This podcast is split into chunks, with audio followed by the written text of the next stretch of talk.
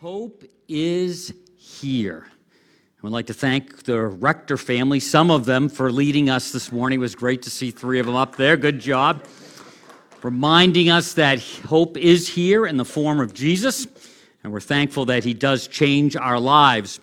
Uh, thanks for being here this morning, and thanks for those joining online. A special shout out to Anne.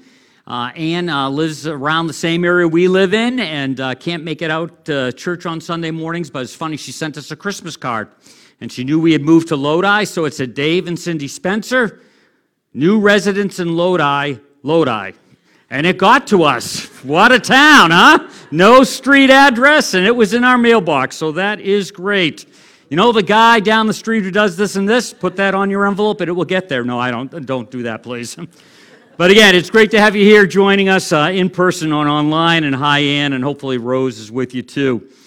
You know, for us as we think about hope being here, uh, today's uh, message really is a cornerstone. It's where the rubber meets the road as we talk about what we're going to talk about this morning. And for the convinced Christ follower, uh, it's just uh, re emphasizing your identity in Christ and what you experience as a Christ follower. And the subject is Hope is Here for the Troubled. And we'll talk and unpack that idea of trouble. For the unconvinced person, uh, you're going to find that uh, eventually or sometime in reflective moments that there is a missing piece in your heart. And i don't say that uh, arrogantly condescendingly. I just, I just there is a piece and uh, we try to fill it with all kinds of things. Even those who have said yes to Christ occasionally drift and try to fill this hole with other things or try to complement it. And eventually, though, no matter who you are, convinced or unconvinced, you have to this point where there's, there's something missing. And the person we just sang about, Jesus Christ, is the only one that can fill that place in our heart. Nothing else can do it. And you see, we're all made with this idea, this yearning for something more. Uh, Solomon says it this way God has set eternity in the human heart. In other words, as human beings, we were made for humanity, uh, for eternity. We're made for more than just now. Um, every heart has that feeling, no matter who you are. Uh, living the American dream, whatever that is, will not do it. And I've had uh, the pleasure of uh, meeting some friends along the way uh, that basically started from nothing, and now they have something, whatever that means. And there was a tipping point, even in their life, when they got into their late 30s, early 40s, and they had gotten done, checked one more thing off the list, a little bit more of this, a little bit more of that. Finally, they said, Hey, I'm checking off all the boxes but that's not filling my heart. And then instead of pausing and then regrouping and finding more things to fill their life with, more distractions, more noise, they turned their eyes to this idea maybe there is something to this idea of God. And so they had it built into their heart, eternity in their heart, and that drew them. So, no matter where you're at, we have that need. We have that hole, and we can try to fill it with things, and we find that the things we try to fill with it are actually pretty empty. C.S. Lewis says it this way If we find ourselves with a desire that nothing in this world can satisfy, the most probable explanation is that we were made for another world. And that other world is eternity with God no sin breaking the relationship. We talk about new heavens and earth someday. Christ returns, and that's hardwired into us. And the minute we stop and pause and we look at what our life is, what we have, what we don't have, there's this moment where we realize something's off, something's out of phase. I'm actually troubled by this world. And again, referring back to that one friend, uh, things were going. So it wasn't trouble in his life per se. He, he wasn't. Uh, uh, the trouble could fit into his life, but, but he really wasn't tr- had trouble in his life, but he still was troubled. And there's that hole in in our hearts. And so we're made for something else. Uh, nothing here will satisfy us completely, no matter how hard we try, no matter how much we fill it into our lives, no matter how much we turn the volume, no matter how busy we get, distracted we get. Uh, it just doesn't work. We're, we're, we're not made for this world in this way it exists, broken with sin. Of course, uh, a very favorite uh, movie this time of year, not one of my favorites, but a very favorite movie that comes up occasionally, is the movie Elf. And Elf is discovering that he is not an elf. And he's trying to come to terms with that. So let's just watch a couple minutes of this. There were a few drawbacks to being a, a human in a, an elf's world. I think they're too small. Just. Just hope he doesn't get wise. Well, if he hasn't figured out he's a human by now, I don't think he ever will. You know, there are a few drawbacks to being a human in Elf's world. Or we could say it this way there are a few drawbacks to being a Christ follower in an unbeliever's world. And we're going to feel troubled. If you say you've said yes to Christ and you're fully engaged with your relationship with Christ, there ought to be some out of phase vibe that doesn't feel good, some troublesome in your life. It, sh- it should be there. If you're finding that you can fit in and nothing seems to bother you and you're okay and all of that, then something's gone awry. Uh, goes on to say that little elves, as they're talking about elf, well, if he hasn't figured out who he is, he is a human by now, I don't think he ever will. And there's a danger for those of us who are Christ followers, uh, real Christ followers, change of heart. But there's a danger when we try to be comfortable in this world with none of that out of phase tension, whatever you want to call it, that vibe.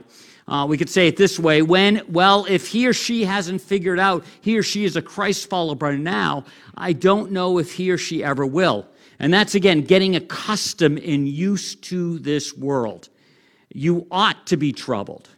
So hope is here for the troubled, and at some level, some degree, as a Christ follower, you ought to always have a low grade fever of trouble. And if you don't, then you need to take inventory in your life and ask why that is. What does that mean? Because this is not our home. We read, We don't see things clearly. We're squinting in a fog, peering through a mist, but it won't be long before the weather clears and the sun shines brightly. We'll see it all then, see it all as clearly as God sees us, knowing Him directly, just as He knows us. There's a fog, we squint, things are off a little bit. But someday, for the Christ follower, that will all be settled. We will see clearly as we go and as we're with God directly. But for right now, until that completeness, we have three things to do to lead us towards that consummation trust steadily in God, have faith, hope unswervingly, love extravagantly, and the best of all three is love. You got this trifecta in a sense, these three ideas that uh, a Christ follower is to hold on in this time of uh, non completeness, in this time of being out of phase with our world, having that tension in our life. There's obviously trusting, having faith, uh, love extravagantly. And that, that, he says, is the best of the three is love. But this is this piece that we ought to have a hope that is unswervingly, that doesn't move, that stays strong and we hold on to that. And that helps us not get over the troubled world we live in, it helps us navigate the troubled world, keep our boat afloat in the storm of life, because we do live in this broken world.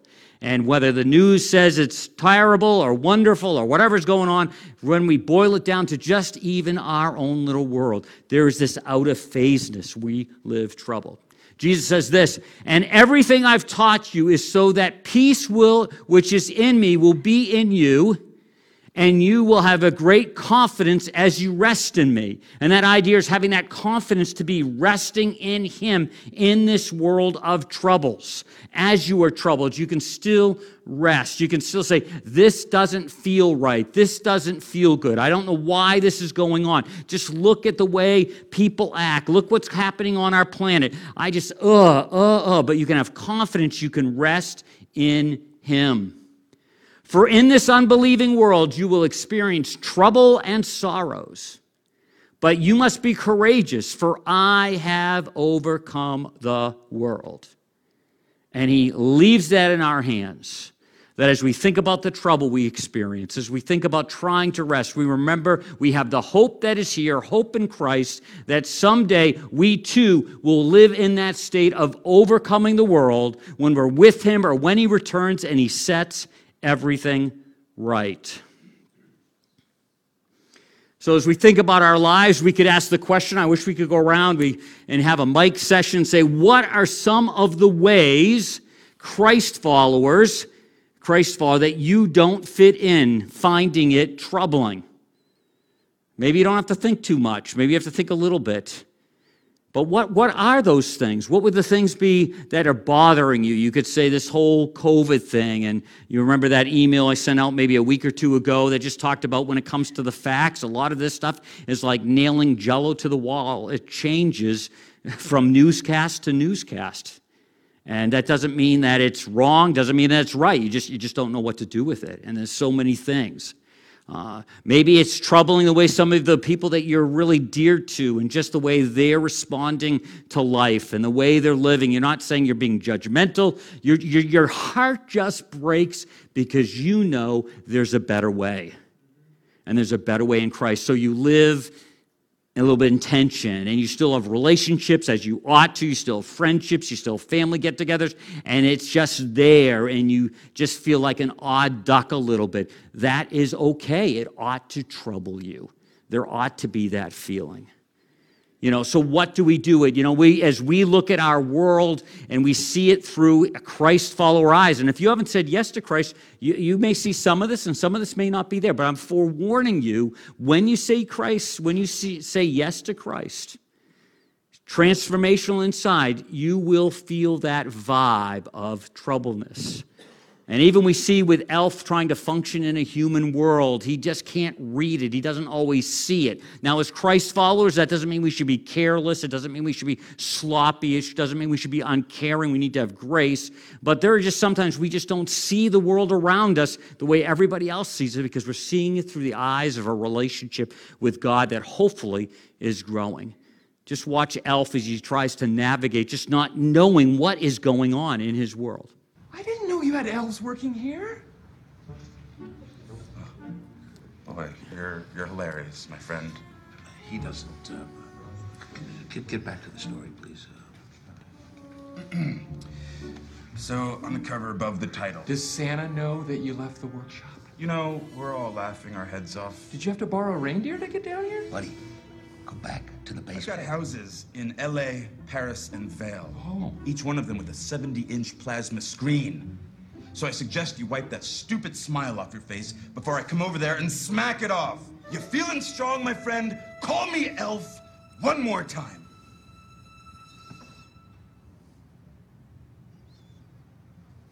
He's an angry elf. Look at you!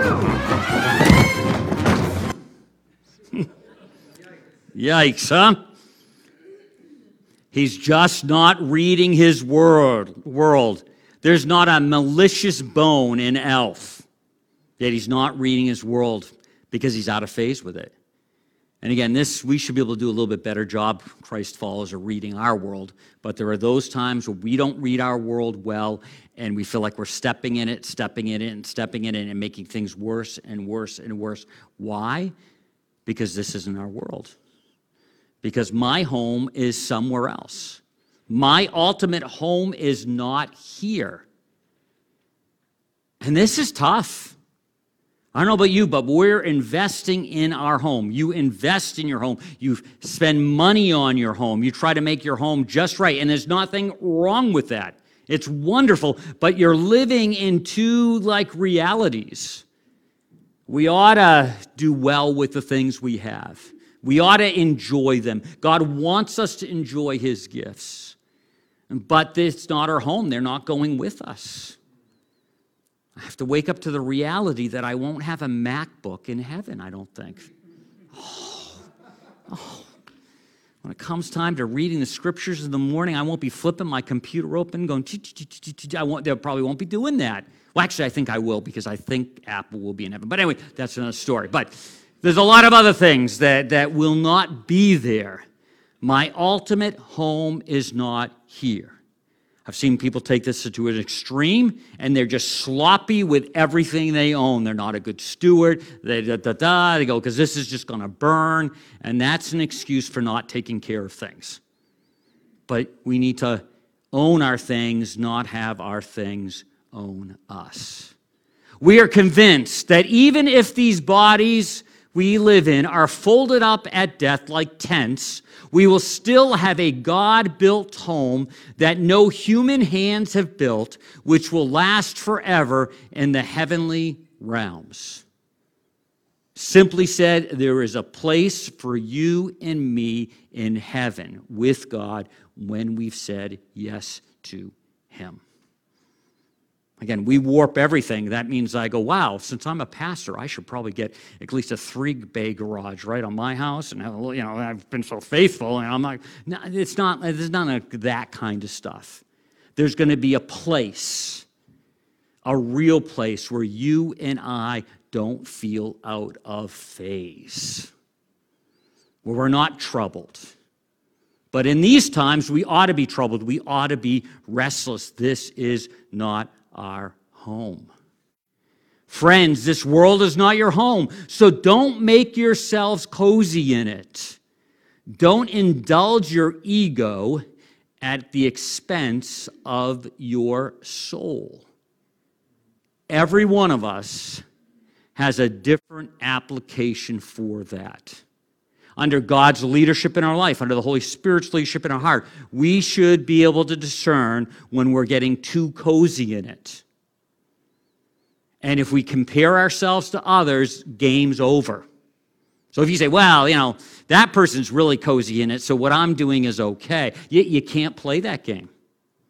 We talk about making a difference in your life by growing in your relationship with God through Christ. As you're growing in your relationship with God day by day, you're not living on one meal a week, coming to church on Sunday, or your favorite speaker you listen to on your podcast. As you're growing daily, you can figure out when I'm starting to own something and become too cozy with it my first spring break as a freshman in college. We went from Virginia to Myrtle Beach. We got our rides all figured out. We were going to stay uh, on the beach in a tent. And I pulled all my money together and I bought this Sears Hillary tent. It was so cool. I was so conscious when the two other guys and I were getting into it. Okay, clean your feet off. Don't do that. I mean, I was just like, this is a beautiful tent. You know, I could just hear the angels, ah, you know, because it was just set up so nice, had new strings, knew this, knew that. We went on a walk for the beach. Came back two years, two, two, yeah, two years later. It was a week. That's another story. No. As we were abducted by aliens. No, just kidding. no, we came back two hours later and I could see the tent going like this. We got near the tent, and all of a sudden, zoom, zoom, zoom, two squirrels went flying out of it.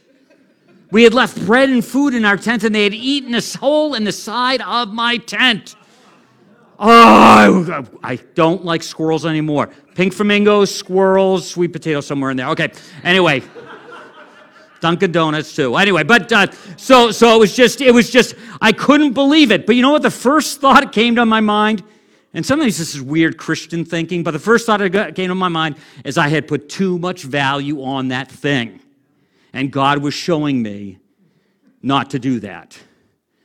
So now every time I get, a lot of times I get items, I like have this little prayer. Lord, I really like this, but I like you more. Don't, don't, don't, you know, don't, you know, I really got a new car. Please help one of the kids not scratch it, you know, or whatever, you know. I try, you know, and sometimes I mean it, sometimes I don't. But, uh, you know, I do pray that prayer. But don't indulge your ego at the expense of your soul. And you know exactly when you are doing that.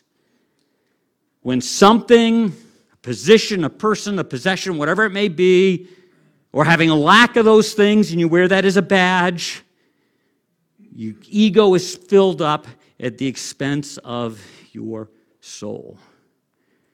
This is not your ultimate home. Live like that. Live like that. My ultimate happiness is not here. Call it joy, whatever you want to call it. It's not here. You get moments of it. And aren't I thankful for that? There are moments where I kind of, while uh, life is good, life is sweet, relationships are good with those around me, and relationships are good with God. Happiness is there, here, but it's not my ultimate happiness. If I'm searching for it here, I'm never going to have that scratch itched. Won't happen. Sometimes we can hardly wait to move, and so we cry out in frustration compared to what's coming. Living conditions around here seem like a stopover in an unfurnished shack, and we're tired of it. We've been given a glimpse of the real thing, our true home. And we get a glimpse of it. We get a glimpse of that place where the peace in our heart really does transcend all understanding. And we go, wow. That old hymn, I come to the garden alone while the dew is still on the roses. I love that song. You wouldn't think I'd love that song, but I love that song. I envision me sitting in my lazy boy chair, yes, feet up, coffee in my hand, computer on my lap, hearing from God from His scriptures, and I am like, I've come to my garden alone, and there's sweet times, and, and I know it's coming to an end. I see glimpses of my true home, a place of peace, uh, I, not just a spiritual place.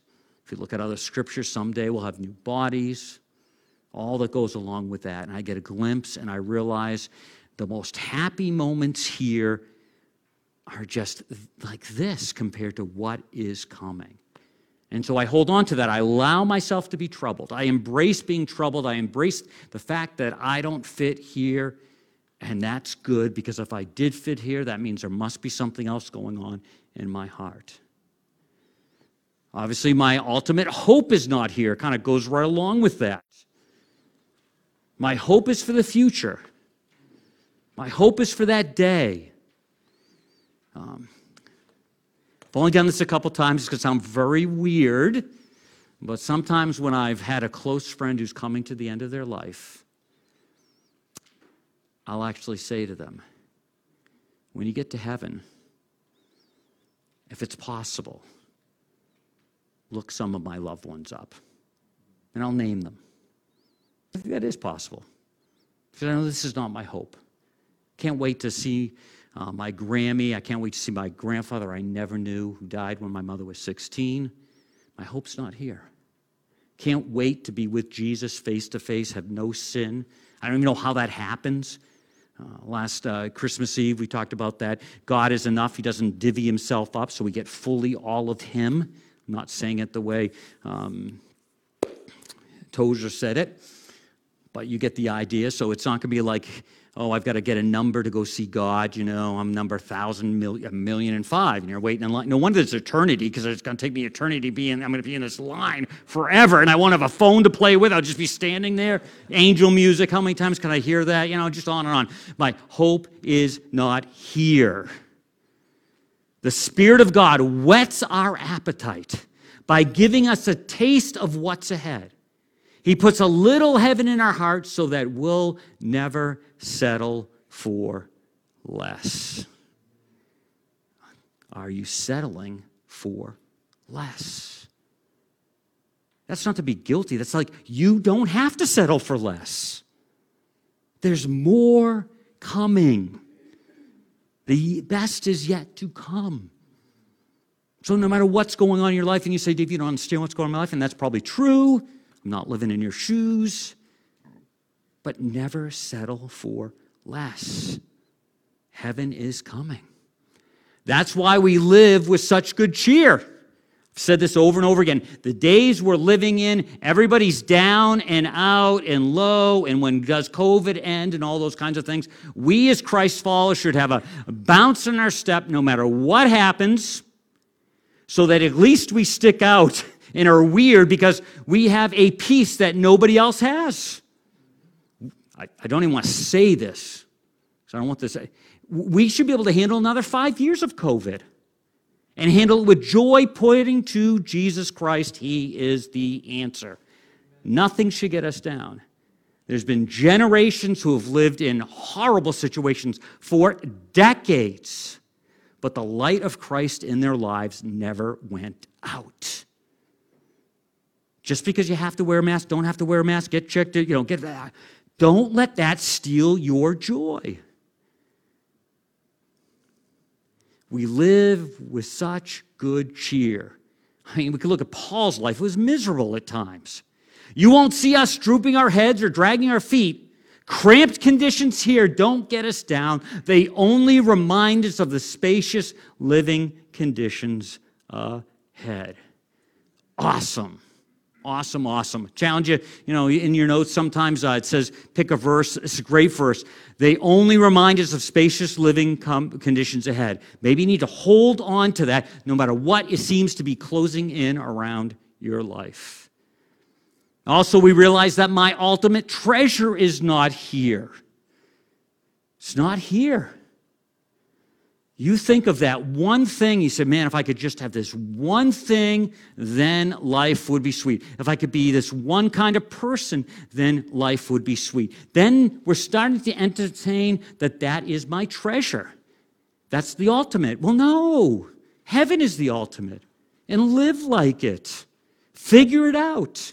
What does that look like for you? Where has God placed you where you can say, My treasure is not here and I'm not a weirdo? There are people that say that are, that are weirdos. It's not attractive, it's not contagious. Be a contagious Christian. And a part of that, my hope is not here, my home is not here, my treasure is not here. Jesus, isn't it obvious? The place where your treasure is, is the place you will most want to be and end up being. Do you dream of heaven? Do you dream of living in such a way that maybe someone else's life is touched for heaven? Not just by you, but by maybe a group of people, and now they'll be in heaven. Do you think about those? Is that your end game? Is that your dream? Do you train, train your mind to think that way? I have to train my mind to think that way. It's not about getting fixed, something new fixed up at my house. I know some of you live this with years, so you look at me and go, Dave, you're, you've got it made. You know, at the old house, we had pavement. I love pavement. The new house, we don't have pavement. I hate it. I, I love pavement. You remember the picture of me hugging the pavement? That was real. I love my pavement. I've got to wait till spring to see if we can afford pavement, but I want pavement. That's not my ultimate treasure, though, Dave. No, no, no, no, no. And I don't think if I say something like that, God's up in heaven, okay, we'll make sure that there's no pavement for Dave Spencer ever. There'll be a shortage. Yeah, we'll be too ex- No, I don't, I don't think God plays that, but I don't want to value that more than the things that are important, even though I want it. your attention is your direction. Your attention is your direction. So, what you focusing on, last week we talked about awe, becoming awesome instead of awful, and all that kind of thing. Your attention is your direction. Every once in a while, I like giving you this little story uh, from 1952. Young Florence Chadwick uh, stepped into the waters off the Pacific Ocean off Catalina Island. That's 22 miles away, determined to swim to the shore uh, to swim to the mainland of California.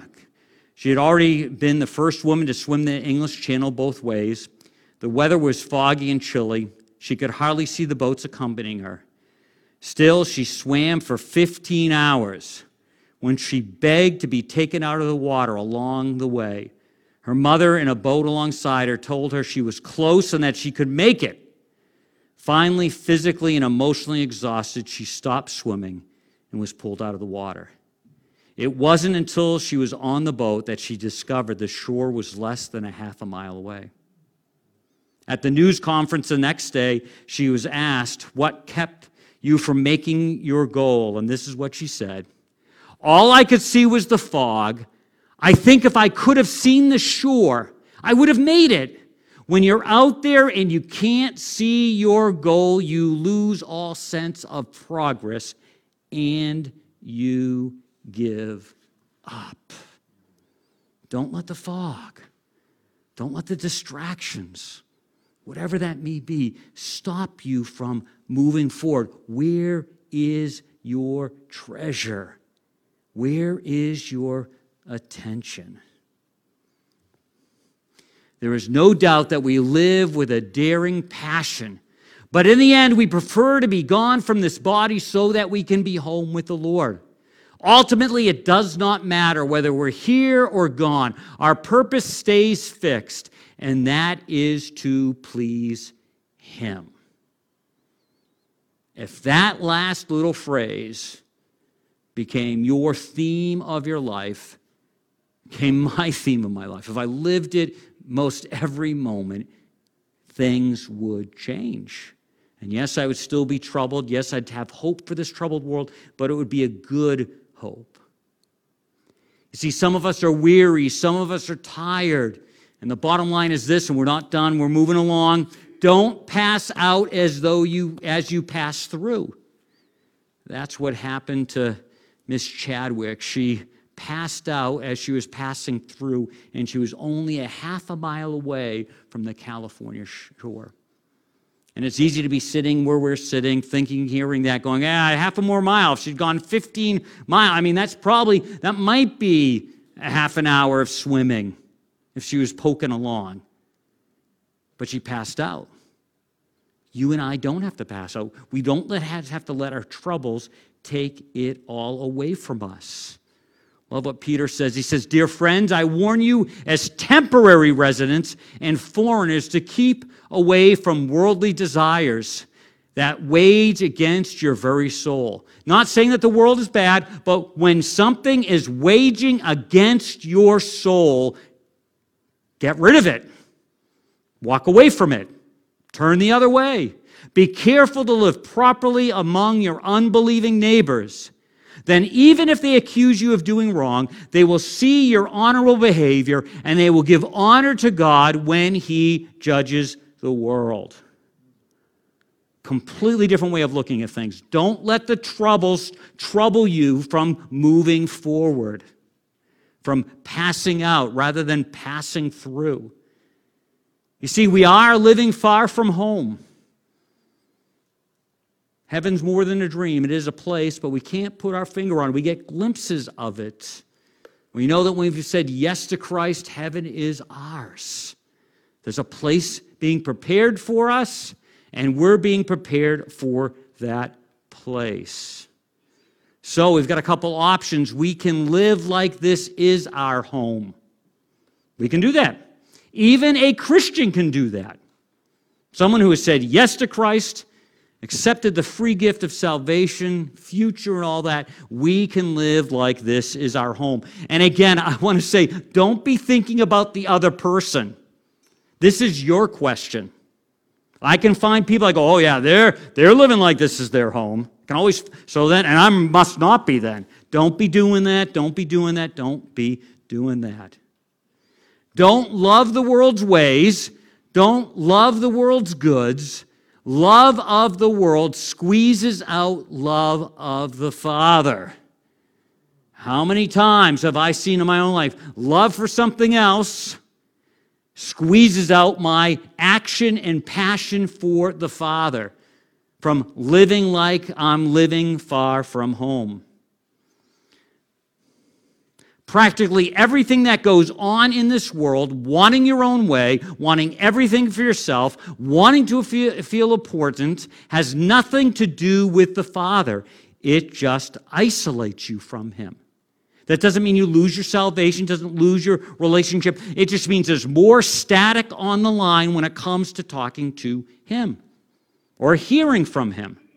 It just isolates from. In heaven, the great thing about heaven is we won't be isolated from Him. So you're saying, I want to get to heaven, but then you're living not like you're going to heaven, because when you get to heaven, you will not be isolated from Him. Sin will be eradicated. There will not be anything in our way. There won't be any more static on the line. The world and all its wanting, wanting, wanting, wanting is on its way out. But whoever does what God wants is set for eternity. Now, if you read this the wrong way, you can say, oh, you mean I earn my way and then I'm set for eternity. It's like, it's like saving a bank account. That's not what it's saying. It's saying when you and I reflect the fact that the world is on its way out, when we get to eternity, we will be very happy about it. We will be marked as one of those people that is faithful. We could go to other passages where it talks about someone being saved by the skin of their teeth. Some of the word imagery is there. getting through the smoke. You can smell that they've been close. You can tell they were near the fire, if you will, but they made it. And I'm thankful that God is gracious and forgiving and all of that. And I can't look at somebody else's life and say, oh, yeah, that's someone who's going to just get by the skin of their teeth and they're going to smell like smoke. I wonder if they'll smell like smoke for eternity. Oh, here comes Joe. Oh, yeah, he smells like smoke. Yeah, that's right. I remember what he did. It's not going to be like that. But I want to be set for eternity. I want to have faithfulness that I can be rewarded for. And even more than that, I want that for my family. And then I want that for you. I want my kids, my wife, Cindy, to enter the pearly gates. And you got a well done, my good and faithful servant. And I want to be a father, a husband that did things and ordered his life in such a way that it was easier for them to get there, not harder for them to get there. That's me being set for eternity. So you can live like this is your home. You can live like you're in a holy huddle. You know, you just keep in this bubble. Everything's Christian, Christian, Christian, Christian. I remember one time trying to explain it to my barber in Concord, New Hampshire, or not my barber, but a barber that went to our church. He, could, he couldn't understand why I wouldn't go get my hair cut by him. He talked about all the, in Concord, New Hampshire, all like the presidential candidates would come through, and it was a photo op that all like to go in his barbershop and get a snapshot there kind of thing. And he couldn't figure out, he said he'd even give me the pastor discount. And I said, I said to him, I said, the reason I don't go to Garrick Barbershop is I'm trying to meet other people that don't know Jesus. You know Jesus. I'm willing to even get an okay haircut from someone who doesn't know Jesus and maybe point to the, him, then get the best haircut and not do that. I don't. Now, if it was a horrible haircut, I'd have to draw a line somewhere, and you guys might look, "Oh, that is horrible." But anyway, it is not. But uh, you know that, that that's that's that's the line there. So I don't want to live in a holy huddle. And it's actually pretty hard for me, pastor, church, church, church, church. We have to work hard to be on the outside. Some of you have advantages that Cindy and I don't, well, I don't have. So living in a holy huddle. There's this idea sometimes they are so heavenly minded that they are no earthly good. That is absolutely wrong. If you are heavenly minded, you are absolutely going to be an earthly good.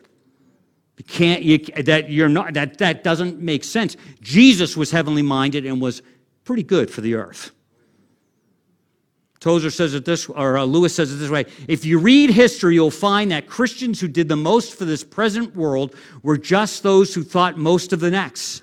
It is since Christians have largely ceased to think of the other world that they've become so ineffective in this. Aim at heaven and you get earth thrown in. Aim at earth and you get neither. You can live like you're in a holy huddle. I entered this world and tried to experience things from their point of view. I became just about every sort of servant there is in my attempts to lead those I meet to a God saved life. I did all this because of the message, the good news of Jesus Christ. I didn't just want to talk about it, I wanted to be in on it. Are you a spectator? Are you in on it? Do you hear stories about lives getting changed and you're not even close to that because you're so removed from them that that could never happen in your life? You never talk about it? Paul says, I want to be in on it. I want to be in the action. I don't want to be just a spectator. I don't want to just know about it and not be a part of it. Or you can live as a representative, live as his star, not in like a capital star, I'm a star, but as his star.